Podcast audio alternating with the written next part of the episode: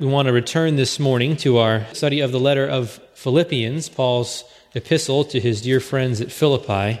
We find ourselves again in the third chapter of that great letter, Philippians chapter 3. And as we've said for the last number of weeks, in Philippians chapter 3, Paul's great concern is to define and delineate the nature of a true Christian. What does it mean to be a true child of God?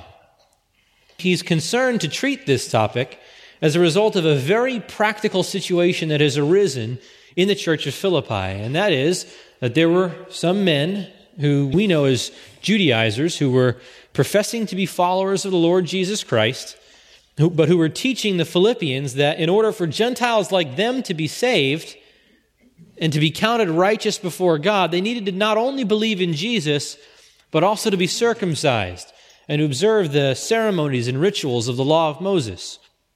The righteousness which is to be found in Christ through faith is not enough, they taught. Man must add to Christ's righteousness the merits of his law keeping. But because Paul knows that this doctrine undermines the grace of God that is proclaimed to us in the gospel, and because he knows that no righteousness that man can provide could ever satisfy the, the holy standard of absolute perfection that God demands, he issues to the Philippians one of the most scathing warnings found anywhere in his writings. A warning driven by a deep passion for the purity of the gospel of grace. Speaking of the Judaizers, Paul says in verse 2 Beware of the dogs. Beware of the evil workers.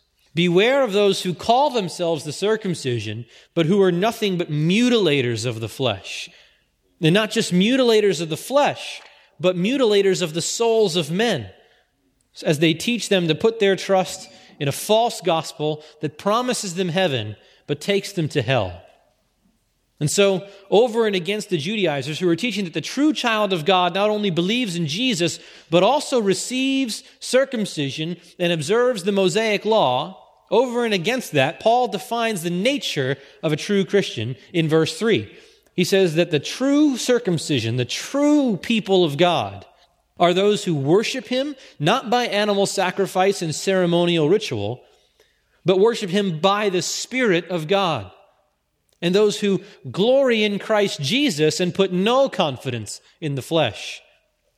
And in elaborating on that third characteristic of the true child of God, Paul answers the Judaizers' objection that his dismissal of having confidence in the flesh, well, that just stems from him not having anything to be confident in.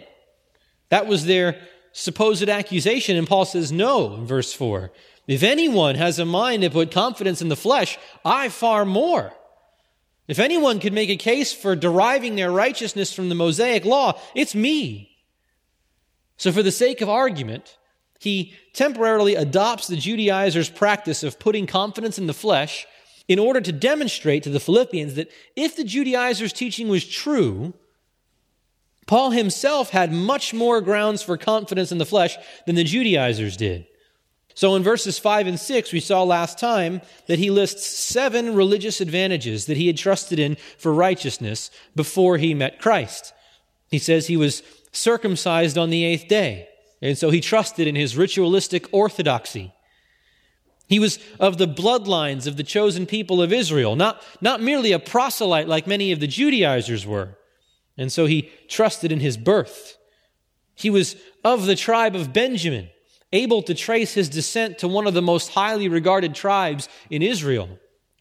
And so he trusted in his high social standing. He was a Hebrew of Hebrews. He was born in Tarsus, but he was educated in Jerusalem. And his parents were sure to maintain their traditional Jewish customs over against the pagan influences of Greco Roman culture. And so he trusted in his religious traditions. With respect to the law, he says he was a Pharisee, a member of the strictest, most religiously fastidious sect of Judaism. And so he trusted in his religious devotion.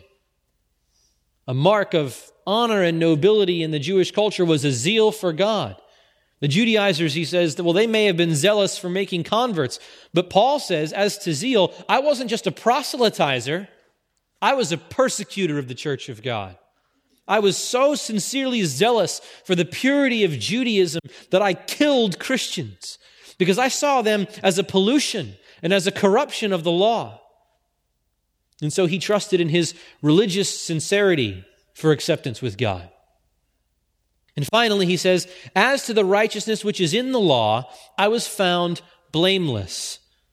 No one observing my life could accuse me of violating any external commandment of the Old Testament law and the Pharisaic tradition and interpretation of that law. And so he trusted in his own self righteousness. So Paul says he, he listed out all of his fleshly advantages, all the privileges that he had inherited by birth, and all the attainments he had achieved by his own effort. And with respect to establishing his righteousness before God, he regarded them all as gains, as pluses, as written in black ink in the assets column in his spiritual ledger book. But then he says in verse 7 Whatever things were gains to me, those things I have counted as loss for the sake of Christ. He says, Everything that I had counted on, everything that I had trusted in for my righteousness, everything that I had counted on to admit me into the holy presence of God, when the Lord Jesus invaded my life on the road to Damascus and opened the eyes of my heart so that I could finally see, I regarded everything that I thought was to my advantage as loss. All of the fleshly advantages that he possessed and all the fleshly advantages that the Judaizers were teaching the Philippians to pursue Paul says, When I met Jesus, I found out that they were absolutely worthless to merit acceptance before God. And not just worthless, but loss.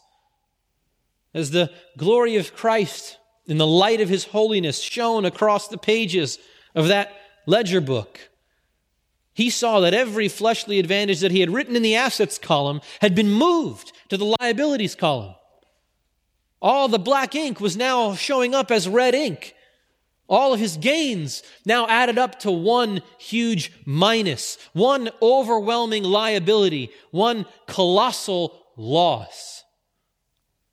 And we used Paul's shipwreck in Acts 27 to illustrate this. The cargo on that ship contained food and supplies and other goods. And at one time, everybody on that ship considered that cargo to be gain. But when the ship was being tossed in the storm and the men faced the threat of sinking, they realized the cargo was weighing them down and they came to count the cargo not merely as worthless, but as loss, as positively harmful to their hopes of survival. And so they took it and they cast it overboard into the sea. And in the same way, Paul says that his fleshly advantages at one time looked valuable to him. They looked like gains to him in his attempt to establish his own righteousness before God. But now he saw that depending on his own good works as any part of the ground of his salvation was positively harmful to his spiritual welfare. It's not just that his good works wouldn't take him to heaven, it's that trusting in his good works for righteousness would take him to hell. They would weigh down his ship and they would drown him into the sea of damnation and judgment. And so he gladly chucked all of his self righteousness overboard into the billowing waves, and he trusted in the righteousness of Christ alone for his acceptance before a holy God. And we learn from that text that that is what salvation is. That is what it means to be converted. It means to list out all the things that you used to put your confidence in to earn your acceptance before God. All the things that you counted on as gains, your inherited privileges, your natural talents, your obedience to God, your deeds of compassion, your educational and professional achievements, your church attendance and Bible reading and prayer time, all of them, you count all of them as one huge loss. Conversion means, faith means abandoning all trust and reliance upon yourself for your righteousness. That's repentance. And then turning to Christ and trusting in Him to provide that righteousness in your place. That is faith. So much more than simply believing certain facts about Jesus to be true and about his gospel to be true, saving faith is trusting in Jesus to provide righteousness that you need to enter into the kingdom of God. And as Paul continues his spiritual autobiography, we find ourselves in the middle of what our pastor calls one of the most significant statements of the doctrine of salvation in Scripture. Martyn Lloyd-Jones says, We have here certainly one of the most eloquent statements of what it really means to be a Christian. So Paul goes on outlining his own personal experience as a lens through which we all should see our own. So let's read verses 7 to 11 together. Philippians chapter 3, verses 7 to 11. But whatever things were gained to me, those things I have counted as loss for the sake of Christ. More than that, I count all things to be loss in view of the surpassing value of knowing Christ Jesus, my Lord, for whom I have suffered the loss of all things and count them but rubbish, so that I may gain Christ and may be found in him, not having a righteousness of my own derived from the law but that which is through faith in Christ, the righteousness which comes from God on the basis of faith, that I may know him and the power of his resurrection and the fellowship of his sufferings, being conformed to his death, in order that I may attain to the resurrection from the dead. So, through this personal testimony of God's own dealings with him, Paul teaches the people of God much about the nature of saving faith and about what it means to be engaged in a saving relationship with Christ. Commentator Moises Silva writes Paul, no doubt, would have been the first to protest that the gospel he proclaimed is too rich to be reduced to a few sentences. But if such a feat could be accomplished, the passage before us would be it. And so, because of the great richness of this text, our focus this morning will be exclusively on mining out the treasures to be found in verse 8. And we'll save verses 9 through 11 for next time. But in just this single verse, we find five characteristics of genuine saving faith. Five characteristics of genuine saving faith. And in, in this text, we have this conception of saving faith as being the Christians counting all things as loss, all things that he once trusted for salvation as loss, and then coming to trust in Jesus Christ for righteousness. That's what faith is, according to this text. And the, the five characteristics of faith that we observe in verse 8 aren't so much additions to that concept, aren't so much coming at it in a new way. Rather, it's asking us to conceive of this faith as counting everything as loss as like a diamond. So these five characteristics are part of this diamond, and they would function as different facets of this gem that as you view it from different angles, you see the, the beauty and the glory and the brilliance and the contribution to the overall picture that they make simply as you shift the focus. And so we're going to attempt to view that gem this morning, to behold these five facets of genuine saving faith, so that we might better understand what it means to be a true follower of the Lord Jesus Christ. And in that way, we would cause our own experience to be informed and to be interpreted by the Word of God.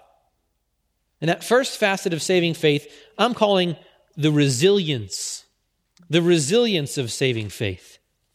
We've described Paul as coming to view trusting in his own inherited privileges and in his own religious achievements as loss for the sake of Christ, viewing them as, as that heavy cargo on a sinking ship that would only drown him if he clung to them. And so, in the light of the glory of Christ, he counts them as worthless. He happily chucked them overboard into the tumultuous sea. But now it's as if Paul anticipates someone coming to him and saying, Now, Paul, that was, that was certainly a traumatic emotional experience that you had on the Damascus Road there. I mean, blazing light, voices from heaven, physical blindness. That would put anyone in an emotional state where they could make hasty decisions. And that was 30 solid years ago, Paul. And you had so much to lose. After all, if anyone had a reason to put confidence in the flesh, you far more. Paul, do you have any regrets? Do you have any second thoughts about throwing all of your righteousness overboard? Paul says, Not at all. Not only have I counted all things, all my grounds for confidence before God as loss in the past, but, verse 8, more than that, I do presently count all things to be loss in view of the surpassing value of knowing Christ Jesus my Lord, for whom I've suffered the loss of all things, and do presently count them but rubbish so that I may gain Christ. The phrase more than that was really an untranslatable string of five emphatic Greek particles. It's really a peculiar combination in the original language. And if you were to try to translate it literally, it would read, but indeed, therefore, at least even. Doesn't make much sense. It's as if Paul is searching for adequate language to intensify and to emphatically reinforce the statement he's just made in verse 7. And then he also shifts from the, the past tense in verse 7 to the present tense in verse 8. Look at it again. Whatever things were gains to me, these things I have counted as loss at my conversion. But even more than that, 30 years later, I do now presently go on counting all things as loss for the sake of knowing Christ. It's as if he's saying, listen, no Judaizer is going to change my mind about this. And they, they shouldn't change your mind about it either, my dear Philippians. And so, Paul's 30 year old decision to chuck all of his self righteousness overboard, that wasn't an impulsive, rash decision made in the heat of a passionate moment. It wasn't a decision where after the commotion died down, he began to question himself and regret it. To extend the metaphor, it's not as if after throwing his self righteousness overboard while he was in the tumult of the storm and then coming to safety on a nearby island, it's not as if he was sitting there on the beach, forlorn, gazing into the horizon nostalgically mourning his lost treasure that now lays on the bottom of the ocean floor. 30 years later, in a calm and settled frame of mind, Paul tells us that his present evaluation of all his fleshly advantages is exactly the same as it was on the day of the Damascus Road. The deliberate, considered judgment of his heart, based on the careful weighing of the facts, is that all his self righteousness, his orthodoxy, his bloodline, his social standing, his traditions, his religion, his zeal, all of it is still one big loss. This is the resilience of saving faith. Genuine, God given faith is not an impulsive, emotionally induced, one time decision that has no effect on a person's life after the passion of the moment is over. How many professing believers there are who point to a revival service or a Billy Graham crusade or a mountaintop experience while away at some sort of Christian camp or retreat where they, they made a decision for Jesus. How many people claim such things as the reason they believe that they're saved right now? One day, long ago, they had what they would have called a similar experience to the Apostle Paul, a, an encounter with Jesus that caused them to count all things as lost, so to speak, or quote unquote, for Christ's sake. But then you look at their lives, 5, 10, 15, 20, 30 years down the road, and you realize they've not gone on counting all things as lost for Jesus' sake. They've begun again to trust in their own righteousness and to pursue their sin. And so they show that whatever experience or whatever faith they had wasn't marked by the resilience of genuine saving faith. Well, the second facet of genuine faith that we see in this passage is number two, the rejection, the renunciation, better said, that genuine faith makes. The renunciation that genuine faith makes. And, and we've spoken a lot about this already that saving faith renounces all of our fleshly religious credentials as grounds for our, our righteousness before God. But it's not only Paul's personal heritage and religious achievements that he listed in verses 5 and 6 that he counts as loss.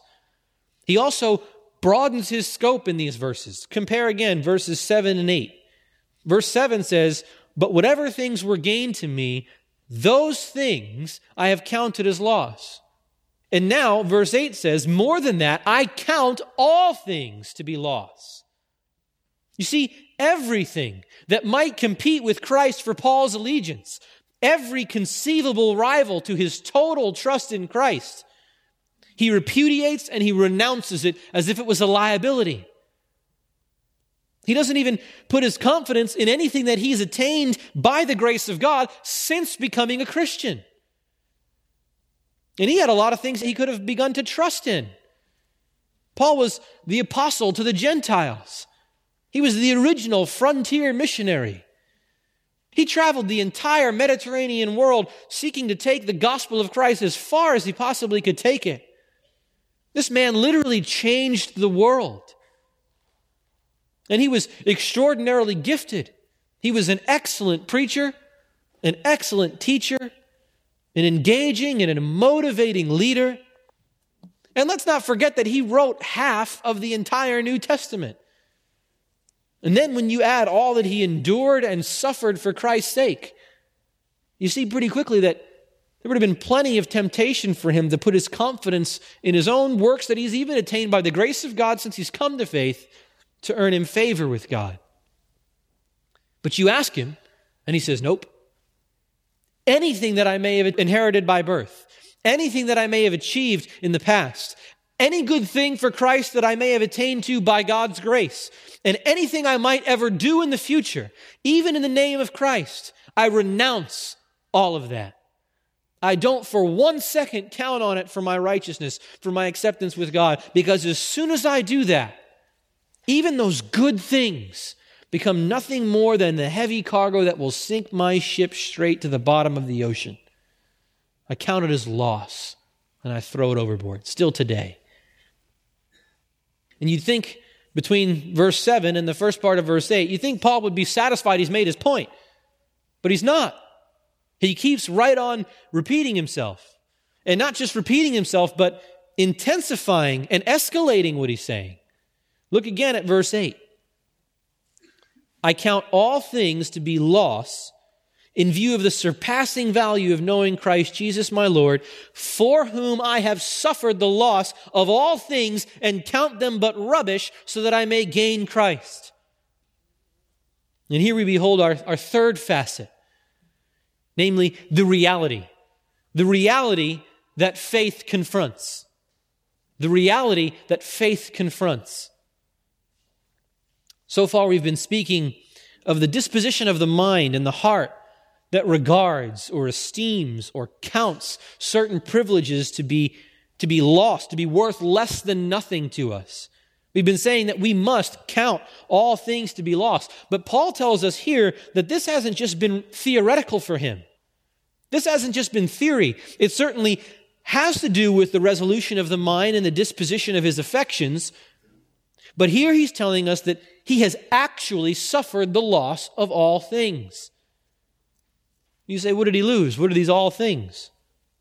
Well, not only did he lose all fleshly grounds of confidence in himself and in his religious credentials to take him to heaven, he also lost everything in life that he would have enjoyed if he continued to trust in those things for righteousness. He lost everything in life that he would have continued to enjoy if he went on trusting in those things for righteousness. Don't forget the important and exalted position that the Apostle Paul enjoyed in his life in Judaism. He was an educated man. He sat at the feet of Gamaliel, who, according to Acts chapter 5, verse 34, was a highly respected rabbi by all of the people in Jerusalem. Paul was at the top of his class in his religious and educational studies, the two of those things overlapping quite a bit. And he says in Galatians 1:14, I was advancing in Judaism beyond many of my contemporaries among my countrymen. In fact, we learn that he was advancing so far that in Acts 7:58, even as a young man, Saul of Tarsus was supervising the stoning of Stephen. They were laying their coats aside at his feet which would indicate that he was in some way the ringleader. Later in Acts chapter 23, verse 6, Paul tells the crowd that he was a Pharisee and a son of Pharisees. And so he and his family were among the religious elite and were therefore likely to have been very financially well off. Paul would have had a respected place in the religious community. He would have had a sure income, a comfortable living. He would have had property and in a family inheritance. He would have had nothing but the best kind of company and that was suitable to complement a keen mind like his. But when he beheld the risen Christ on the Damascus road and abandoned all confidence in himself and his religious performance, he wasn't only abandoning the religious soteriology of Judaism, he was abandoning all the privileges that he enjoyed as a respected member of Jewish society. We have every reason to believe that Paul was disowned by his family, that he was disinherited, that whatever property he did own was summarily confiscated. And rather than a, a comfortable lifestyle with an upper class income, he had to labor all of his life working with his hands as a tent maker. Imagine someone with a, the, the, formidable intellect of the Apostle Paul and with the breadth and depth of education that he possessed. Imagine someone like him doing the kind of blue collar work that any man of below average intelligence could have done. I think 1 Corinthians chapter 4 gives us an idea of what Paul lost for his commitment to Christ. Turn there with me. 1 Corinthians chapter 4. In verses 9 and 10, he says that he's a spectacle to the world. He's regarded as a fool, as weak, and without honor. And then in verse 11, he says, To this present hour, we are both hungry and thirsty, and are poorly clothed and are roughly treated and are homeless. And we toil, working with our own hands. When we are reviled, we bless. When we are persecuted, we endure. When we are slandered, we try to conciliate. We have become as the scum of the world, the dregs of all things. That's where Paul came to from this exalted position in Judaism, the scum of the earth. Paul says, I lost it all. And with the false doctrine of the Judaizers in their ears, the Philippians want to know, Paul, do you have any regrets? Do you wish that you could have it all back after all this time? And he says, Oh, my dear Philippians, I count it all as garbage. Not only do I not wish to, to have it back, I'm absolutely repulsed by it. When I think that a generous income, a social respectability, a comfortable life, and even family blessings and ties could have come between me and my dear Lord Jesus, I'm absolutely sickened by all those things, and I count them as worth nothing more than refuse in view of the surpassing value of knowing Christ Jesus, my Lord. This, my friend, is the fourth facet the fourth facet of saving faith that we see in this passage is the revulsion of faith. The revulsion of faith. Saving faith not only renounces all the idols in which we place our trust and seek our satisfaction, it's repulsed by them. This word, skubalon, that the NAS translates as rubbish, has always been a difficult word for the translators to agree upon. And there are basically two categories of thought on this. There's linguistic evidence for both of them. There's evidence that bears witness to the word referring to excrement or manure. King James Version represents that view and translates the word as dung.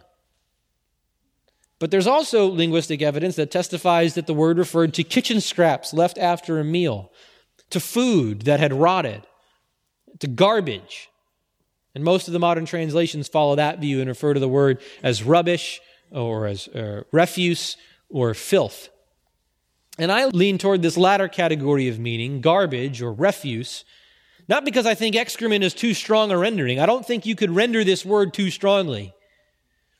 But I believe that the idea is refuse because the Greek word skubalon likely derives from this Greek phrase, and, and listen to it because I want to make this, this connection here. The Greek phrase, ta tois kusi balamanon, and if you listen carefully, you can kind of see the, the similarity between kusi balamanon and skubalon. The kusi means dog, and, and K, it's got the K, it's got the U, it's got the S. In skubalon, just kind of turned around a little bit. And then the balamanon means to be thrown, and skubalon is the idea of thrown to the dogs, that which is thrown to the dogs. You'll remember that when we spoke about dogs not too long ago in the Greco Roman culture, We said that they were a far cry from our view of them as man's best friend. In that society, dogs were scavengers who would roam the streets of the ancient world, eating anything and everything that they could get their mangy mouths on. They would often be seen eating dead animals, and in some cases, even dead humans if they could find them. And if they could find it, they would, they would eat even the garbage that was left over from a recent meal somewhere. Skubalon denoted refuse, that which was fit only to be thrown to the dogs. And this is what Paul thought of what the Judaizers esteemed so highly. All of Paul's inherited privileges in Judaism, all of his religious achievements as a Pharisee, and everything he was forced to give up as a result of abandoning the legalism of Judaism, when he compared it with the surpassing value of knowing Jesus Christ, he regarded it as abominable trash, fit only to be thrown to the dogs. And I wonder if this repetition of the word dogs brings your mind back to verse 2 where Paul warned the Philippians to beware of the dogs. Commentator J.B. Lightfoot writes The Judaizers spoke of themselves as banqueters seated at the Father's table, and Gentile Christians as dogs, greedily snatching up the refuse meat which fell therefrom. Paul has reversed the image. The Judaizers he calls dogs in verse 2. The meats served to the sons of God are spiritual meats Circumcision and all the trappings of the Jewish system, which they valued so highly, are the mere refuse of the feast. So Paul says, apart from Jesus Christ, I count every rival source of righteousness and every rival source of pleasure as refuse. And if the Judaizers who are troubling you regard highly these things, if they esteem these things highly, they only prove themselves to be the dogs that they themselves so despise and accuse you of being. It's a masterstroke from the Apostle Paul, biting irony. We come finally then to the fifth facet of genuine saving faith that Paul speaks of in this message. Number five, that's the, the reason, the reason for saving faith, the reason for this count everything as loss kind of faith. How can Paul speak so strongly and so resolutely about such things? Why does he count all things as lost? What is the cause for such a definitive negative evaluation of everything that he might put his confidence in?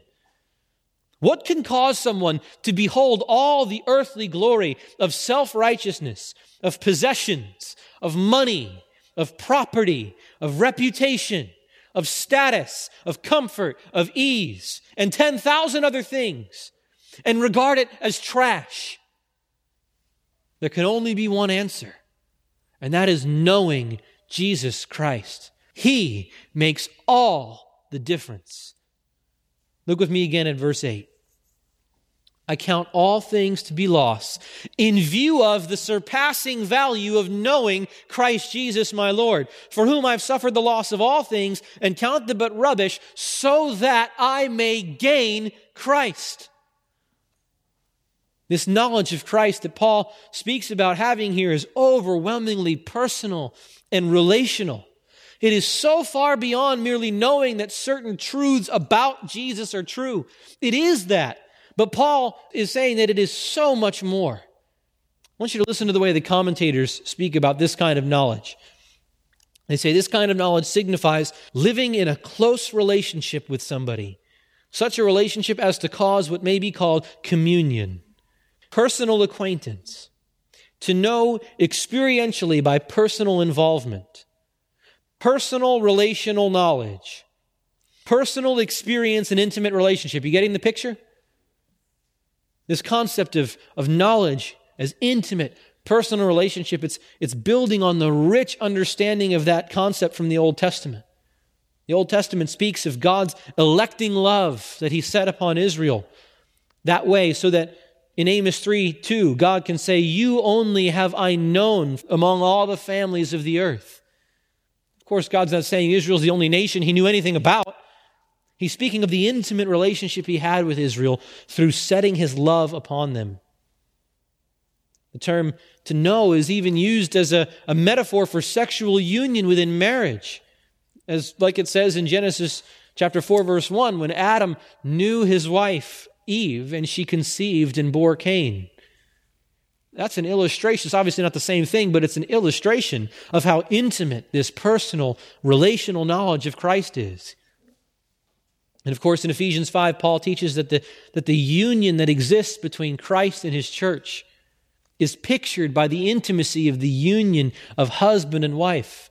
This mystery is great, but I'm speaking with reference to Christ and the church, and he's just been talking about husbands and wives.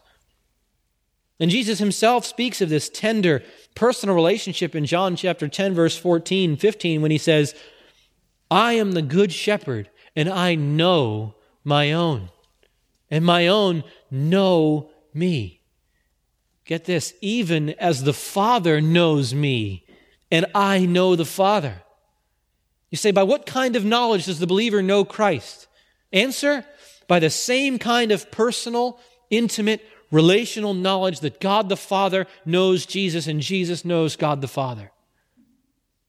This is the experiential knowledge of relationship.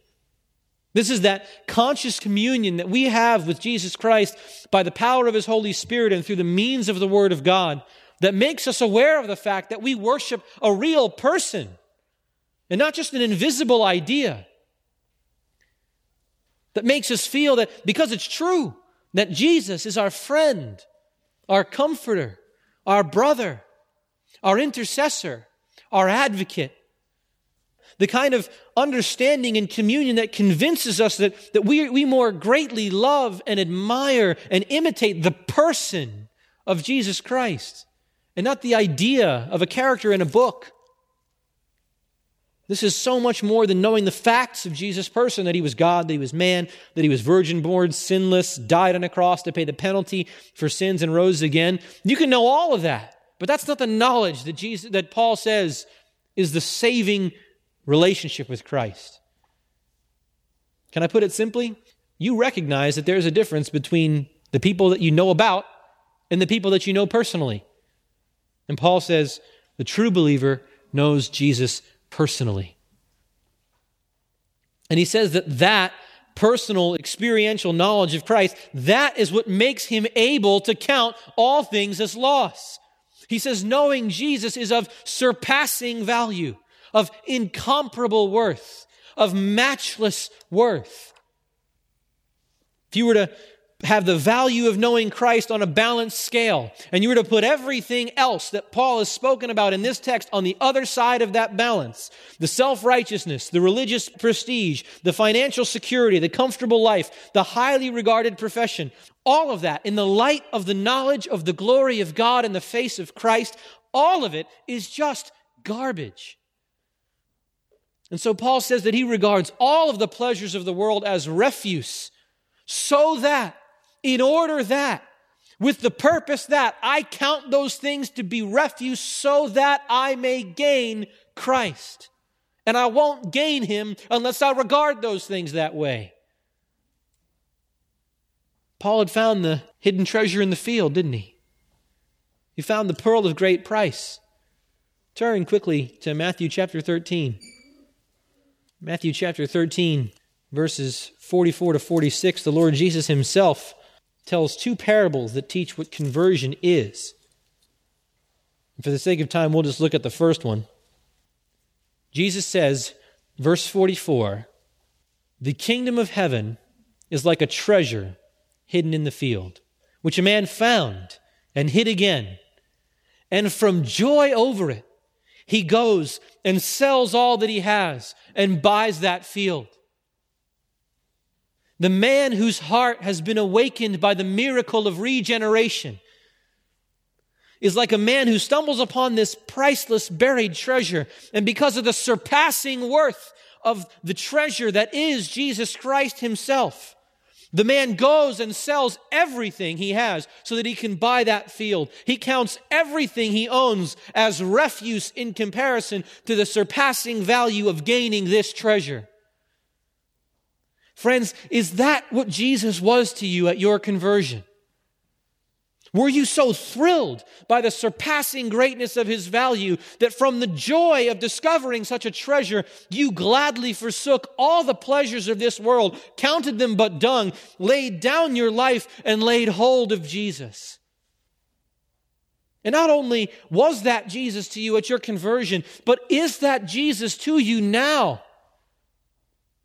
Paul says, I presently, at this very hour, go on counting all things that would keep me from single minded devotion to the Lord Jesus Christ. I count them all as rubbish.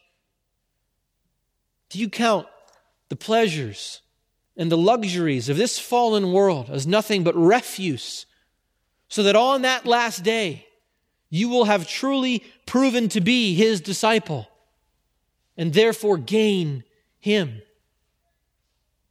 That is the nature of true and genuine saving faith, my friends.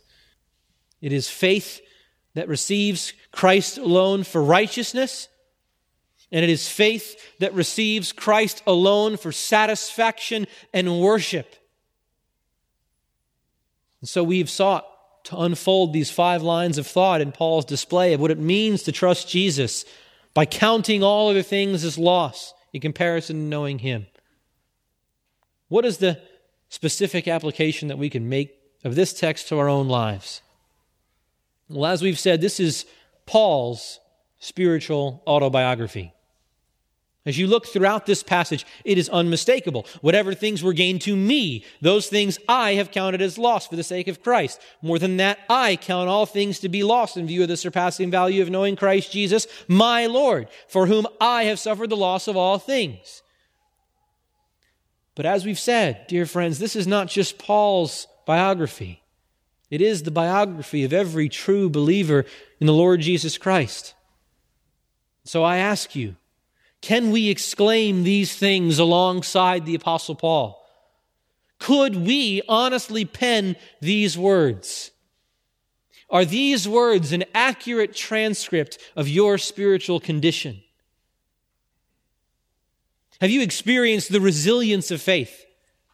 Can you insist that your conversion, your initial commitment to Jesus, was not just an impulsive, in the heat of the moment, whimsical, emotional decision that has no present effect on your heart or the way that you navigate your daily life?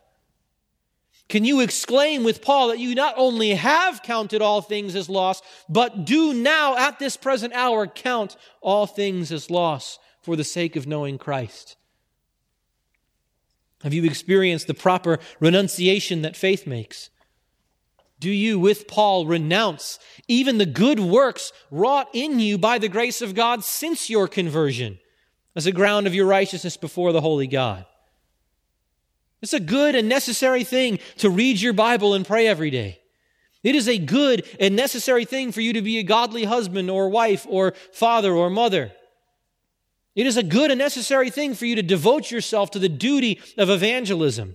It's a good thing for you to be a skilled teacher of the Word of God or a leader in the church or a, Bible study shepherd. It's a good thing for you to lovingly open your home to show hospitality to the people of God. Dear friends, all of these things are good things. But when you take one thing one of those good things, apart from Jesus Christ alone upon which you set your confidence for righteousness before God. It's that one piece of cargo that will sink the ship of your soul into hell. Behold, I, Paul, say to you that if you receive circumcision, Christ will profit you nothing. Not, he will profit you some, just not as much more as he might have otherwise profited you. He will profit you nothing. Why? Because if salvation is by grace, as Paul says in Romans 11, it is no longer on the basis of works at all. Otherwise, grace is no longer grace. And in order to magnify the supremacy of God Himself and the sufficiency of Christ alone, salvation most certainly is by grace alone, through faith alone, in Christ alone. And are we, dear brothers and sisters, are we prepared in our heart of hearts to face the reality that faith confronts? Are we prepared, if God should will it so, to suffer the loss of all things and count them but refuse for the sake of gaining Christ? Are we prepared to show the world that Christ is more satisfying than all that this life can offer and all that death can take? That to live is Christ and to die is gain? Are we prepared to sell everything so to speak, the everything that we have to purchase this priceless treasure, this pearl of great price, the Lord Jesus Christ Himself?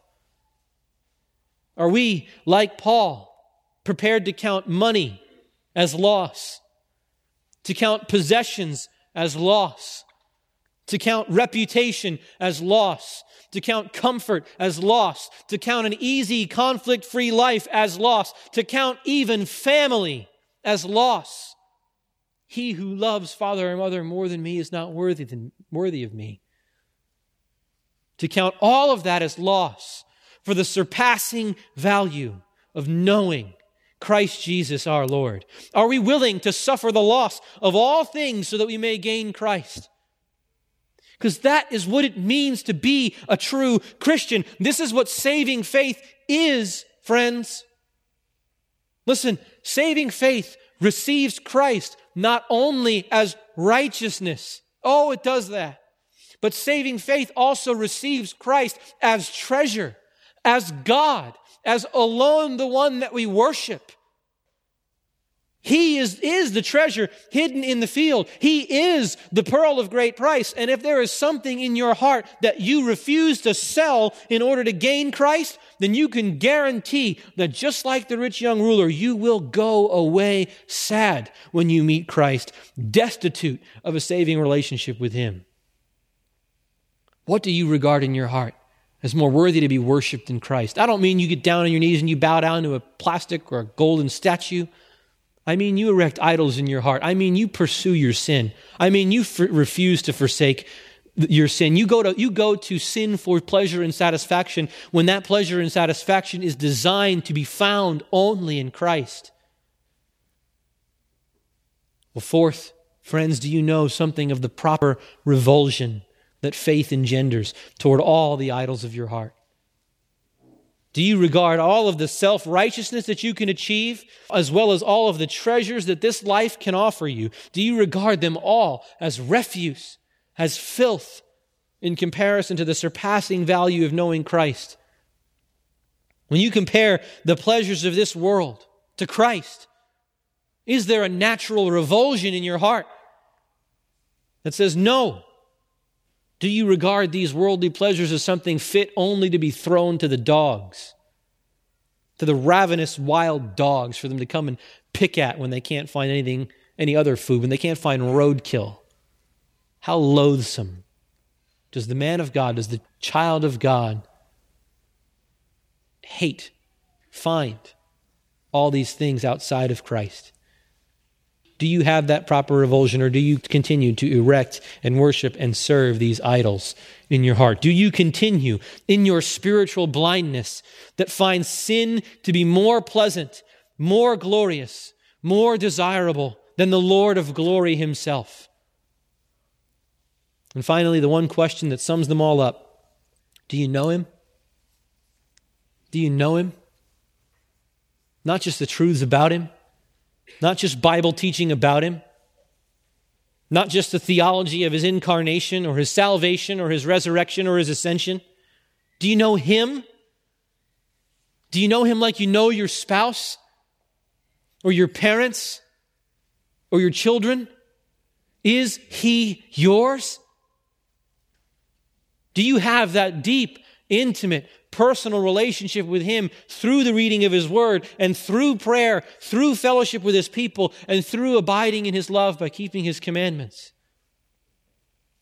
Some of you, if you answer honestly, have to answer no to that question, to those questions. Whatever may have been your past confession or your past experience, your faith has not had the resilience that continues to count all grounds of self confidence as loss. You've not experienced the revulsion, both of your sin and of your own righteousness, which characterizes the kind of saving faith that counts both as loss.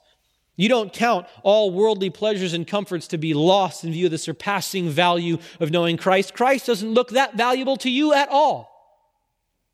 He looks like a burdensome taskmaster, spoils all your fun, and makes you feel guilty for not doing what you know you should do.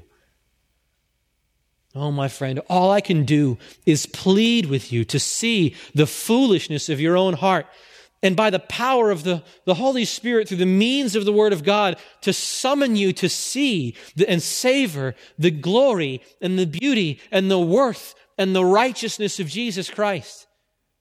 Who would stumble upon a priceless treasure on a treasure chest hidden in a field right there in front of you and do nothing to lay hold of it? Friend, lay hold of Christ this morning. Abandon any hope of achieving righteousness by your own merit and cast all your hope on the righteousness of the one who lived, died, and rose again on your behalf. That is the gospel of Jesus Christ. And that good news remains available to you to this very day. Run to Christ. But others of you, you answer, Yes, I do know him.